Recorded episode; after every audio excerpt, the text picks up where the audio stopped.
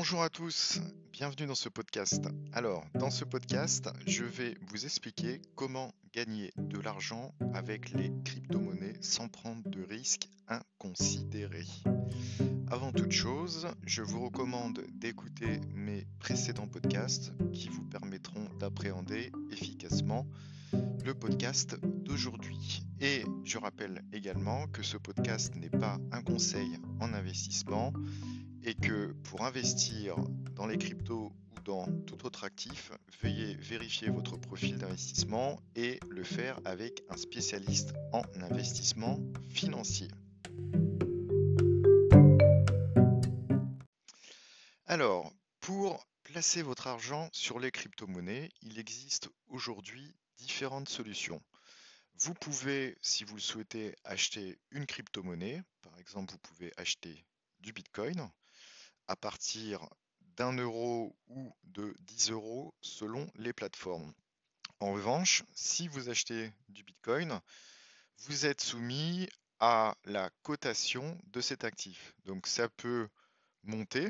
Vous pouvez faire une plus-value en achetant le Bitcoin par exemple à 40 000 dollars et le revendre un jour à 49 000 dollars. En revanche, le cours du Bitcoin, comme pour une action, peut diminuer, peut baisser. Et si vous êtes amené à vendre, par exemple, euh, votre Bitcoin à 35 000 dollars, dans ce cas-là, vous allez effectuer une moins-value.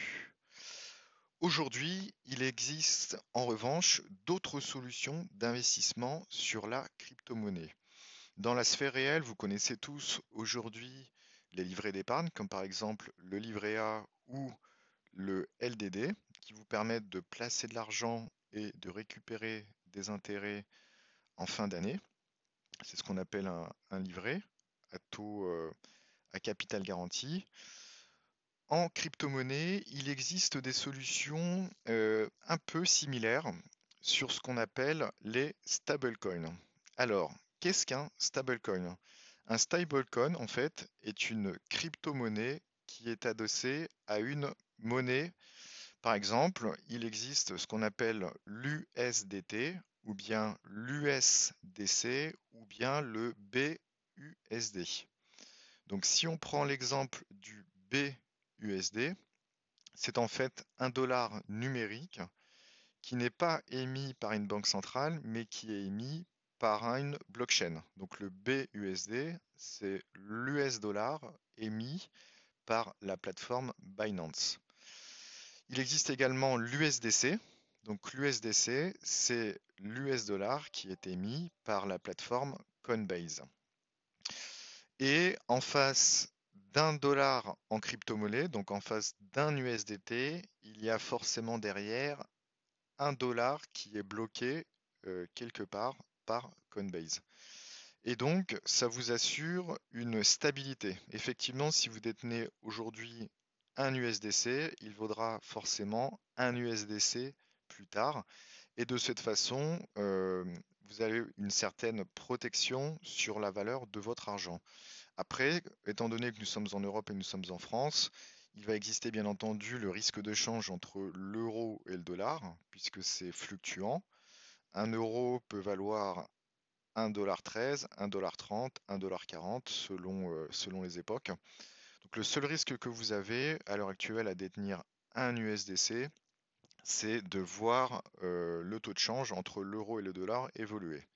Il existe aussi un autre, risque qui est une quelconque dysfonctionnement sur la blockchain USDC.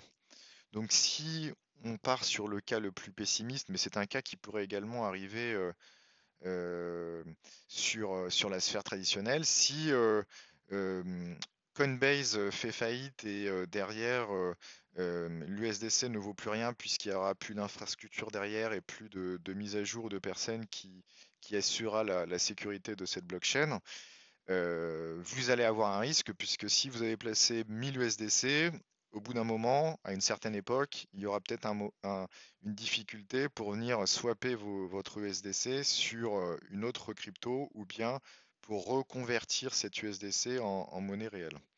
Donc les deux risques que vous avez en allant sur des stablecoins, Donc on ne va pas être sur une évolution du cours de la SDC, mais plutôt sur un risque de, de, faillite de l'émetteur euh, type euh, Coinbase avec son USDC ou bien euh, Binance avec le BUSD. Mais encore une fois, ce sont des cas de figure qui sont à l'heure actuelle très très peu probables.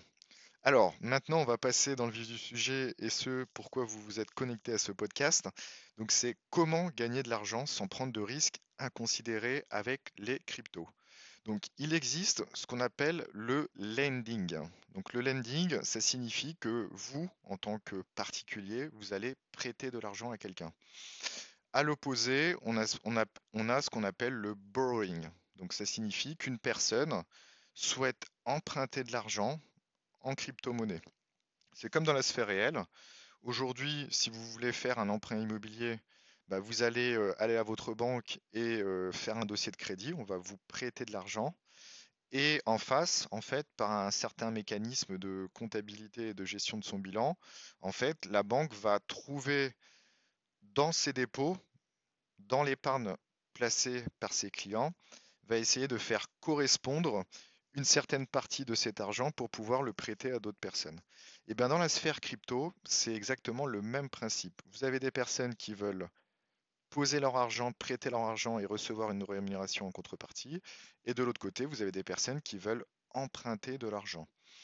À l'heure actuelle, la crypto-monnaie est un univers qui est récent, qui est jeune. Et aujourd'hui, pour pouvoir trouver de l'argent en crypto-monnaie, eh ben, on a une certaine pénurie parce qu'on est dans un monde nouveau. Donc ça signifie que tout ce qui est rare est cher. Donc aujourd'hui, une personne qui souhaite emprunter en crypto-monnaie va devoir payer une somme d'argent assez importante, va devoir payer un taux d'intérêt assez important. Et en contrepartie, bah, ça signifie que les personnes qui posent leur argent pour recevoir une rémunération, comme un livret, eux bah, seront aujourd'hui, comme nous sommes dans, un, dans une dans une, zone de pénurie, ces personnes seront récompensées et auront en contrepartie une rémunération assez élevée. Donc aujourd'hui, si vous souhaitez aller sur de la crypto-monnaie et sans prendre de risques inconsidérés, il existe le lending et là, accrochez-vous, vous allez pouvoir recevoir des taux d'intérêt qui sont complètement déconnectés de la sphère traditionnelle. Donc sur certaines plateformes, on va toucher des petits 5% sur de l'USDC par exemple, mais euh, on va pouvoir aller également sur des plateformes qui ont pignon sur rue, des plateformes assez solides, sur des taux qui se situent entre 8 et 10%.